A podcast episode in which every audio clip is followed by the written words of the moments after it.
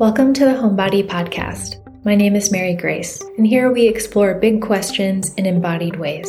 These conversations intersect the mystical, the practical, and the artful, bridging a range of topics such as astrology, creative practices, what healing can look like, and cultivating deep love and care for the more than human world. We not only want to live better, but live more fully, with more connection, courage, and creativity in our day to day lives and work. And this podcast asks, what are the ways we can do that? We hope to enliven you and inspire you towards possible regenerative futures, and we hope to encourage you so together we can become dynamic agents of beauty, fully awake, fully alive to all that life has for us. We want to be here for ourselves and for one another with more grace while making room for curiosity, sensitivity, hope, and joy. If you enjoyed today's episode, please take a few moments to share it with someone else, and thank you so much for listening.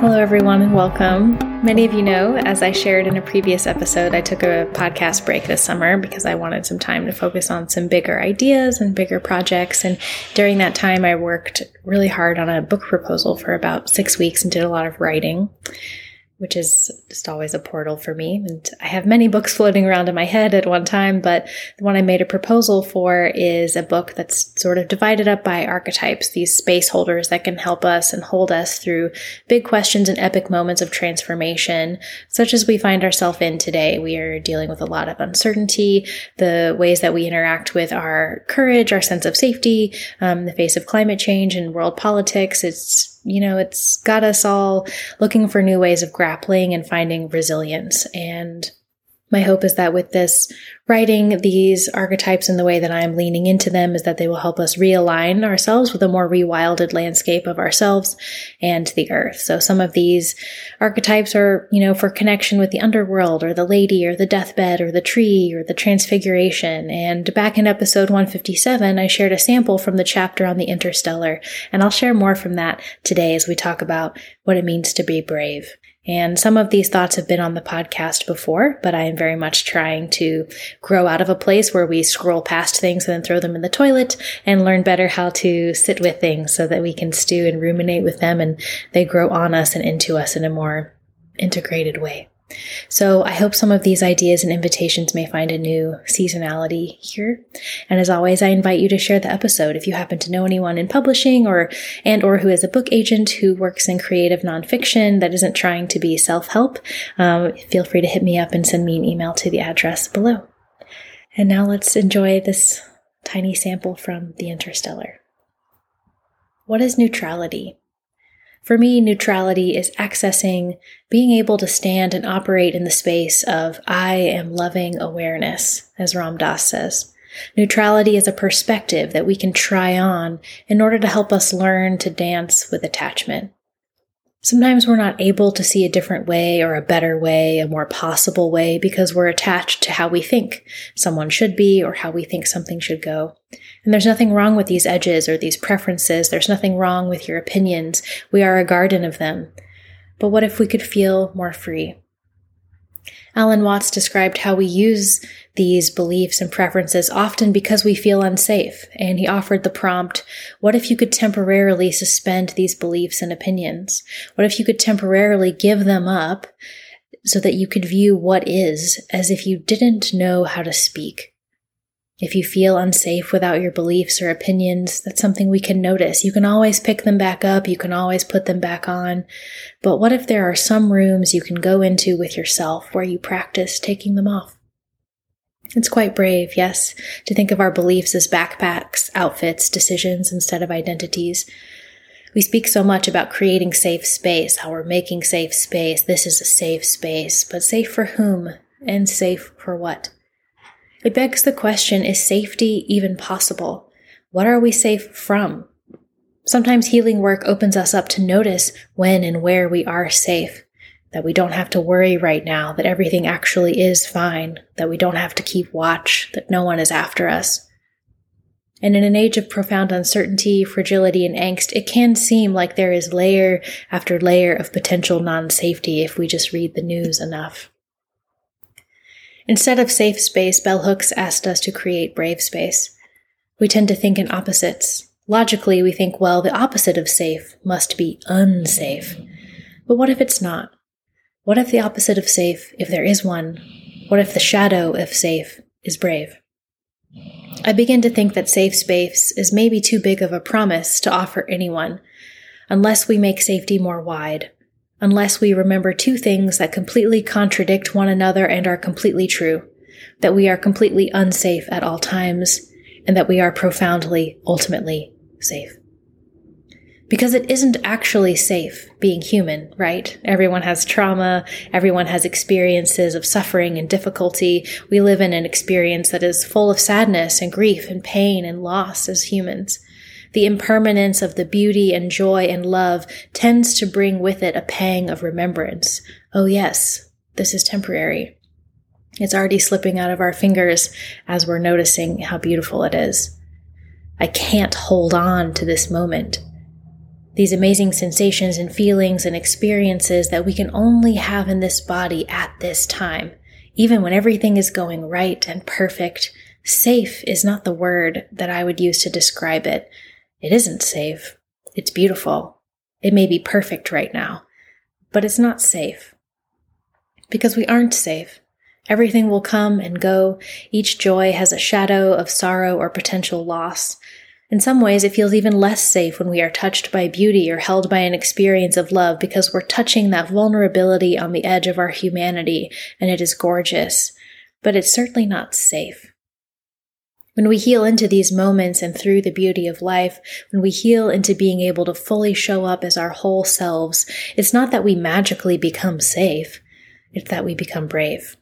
It's that we know and touch the impermanence and the pain, and yet we show up to the possibility of bliss and joy and pleasure. Even though it is all going to come and go, even though some of it will hurt and some of it will not, to show up to life anyway is far from safe, but it is incredibly brave. Heroic, even. To have courage means to be full of heart. It has nothing to do with being scared or doing things that you're afraid of. Being courageous simply means you bring your heart with you so that life can touch you and you can touch it. Courage means you can access your whole heart and live your, from your heartfulness, which is actually our courage, which is to come through and come to with your heart. And so it is this that healing allows us to do. Healing doesn't mean we show up to life safely and safe. Healing means we live with our hearts full. If safety is the ultimate goal, then it actually might be more risky to show up with courage, with heart, and allow life to dance with us and come and go through us. But you needn't worry because the contradiction of this is also true that we are profoundly and ultimately safe. Because we are already in space. And we are already everything that the atomic matter that makes up the universe, that makes up everything from stars to soil is also what makes up our physical bodies, that we are already everything. And we have been so many things, and we are already here. And so there's nowhere to go or flee or be banished from because we are here, and so is everything. We're already in heaven because heaven is space, and we are on a spaceship called Earth. And so there is no need to fear because we are already in space. Alan Watts said that. This mutating, moving system of transmutation and transformation, this never ending destination of coming and going that is moved and moves with desire to become, perhaps generated and held by something we feel as love. So, yes, we're already in heaven because we're already in space. There is no other magical world. We are in the magical world. This is the magical world, and you are magic.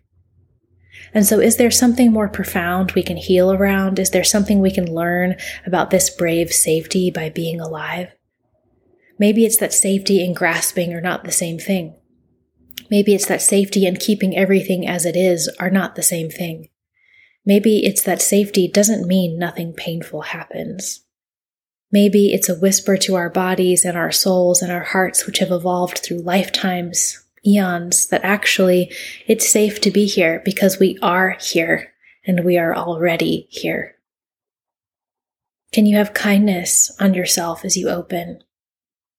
Take a moment to visualize this with me.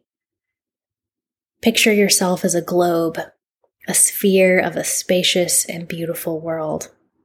And inside that globe, your spacious world is a column of light that is a portal and a bridge to every other possible world. This light in the center of your globe is the channel. It's in the center of this planet, which is you, and there's a part of you that just is this light. And there's also a part of you within this planet who is walking and searching and journeying and backpacking. And if you feel like you're searching all around the globe of you, the planet of you, for this center of light, this channel that is already within you, if you feel like the backpacker of you searching for the portal on the planet of you, the part of you that is the column of light in the center. Look with kindness on the backpacker, the journeyer. Look with compassion on the backpacker, the roaming you who is doing the best that you can.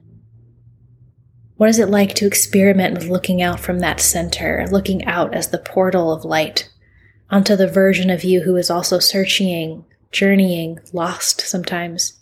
You beaming your light out onto the backpacker who is out searching for the center of you.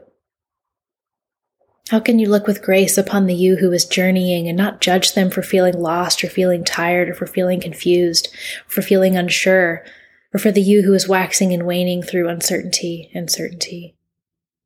How can we look out from the gaze of the center light of ourselves onto the seeker and look with grace and compassion that both are you, both are your experience? These exchanges and these glances of acceptance and kindness are all happening on this landscape that is you. This globe of your energy, the sphere of who you are, is holding the portal of light and the wanderer, and holding all of this that you are, both, and that one does not negate the other. You are not just the center of the light portal, the channel. You are not just the seeker, the lost one on the journey who is figuring it out as you go. And you are not just the container, the globe. You are not either or, you are all. And at times you can look out through the eyes of the seeker for all the joy and the wonder, the adventure. At other times you can look out from the light center onto that backpacker. You can look at both through both at once, you looking at you. And you are also the globe, the sphere, and the planet holding them. They are who you are is indeed vast, and who you are is a network of bridges connections, portals, and possibilities. All speaking, all connecting, all braiding in an amount of time and now, all breathing in and out of different modes and identities and desires and shapes so, can we upgrade the compassion? Can you be a lesson of your own compassion with which you can then turn and hold others in this same compassion, well knowing that they are also the center and the seeker and the globe. They are also all of it as you are all of it. And we are up and we circle and we gravitate and we dance all around each other and through each other's experiences a great dance. Can we practice looking with kindness as we open? kindness as we move. More and more aware of this exchange happening between I and I, you and you, we and we, it and it. Look with grace upon yourself. Look with kindness upon yourself. Is it possible to look with clarity and with truth and also with kindness? They both need each other, just like you need all the parts of you and just like we need us. So do not feel guilty for flailing, for falling. Do not feel guilty for thrashing around or for frustration. Do not feel guilty for feeling guilty. Look upon yourself with grace, knowing you can change which eyes you look out of. Hold them all. Be with yourself with kindness and in that container of kindness with love. It also breeds compassion for others, for the world that we live in, for the things that we need, for the things our heart wants. And from this place of kindness, which breeds compassion, is where we can access the courage to show up to life with our backpacks on. To show up to life as the channel of light and the portal and the bridge in the center, to show up to life bravely, heartfully, with courage, to show up as the planet dancing around all the other planets, the stars twinkling amongst all other stars. This kindness is where our courage comes from, so be kind to yourself as you open.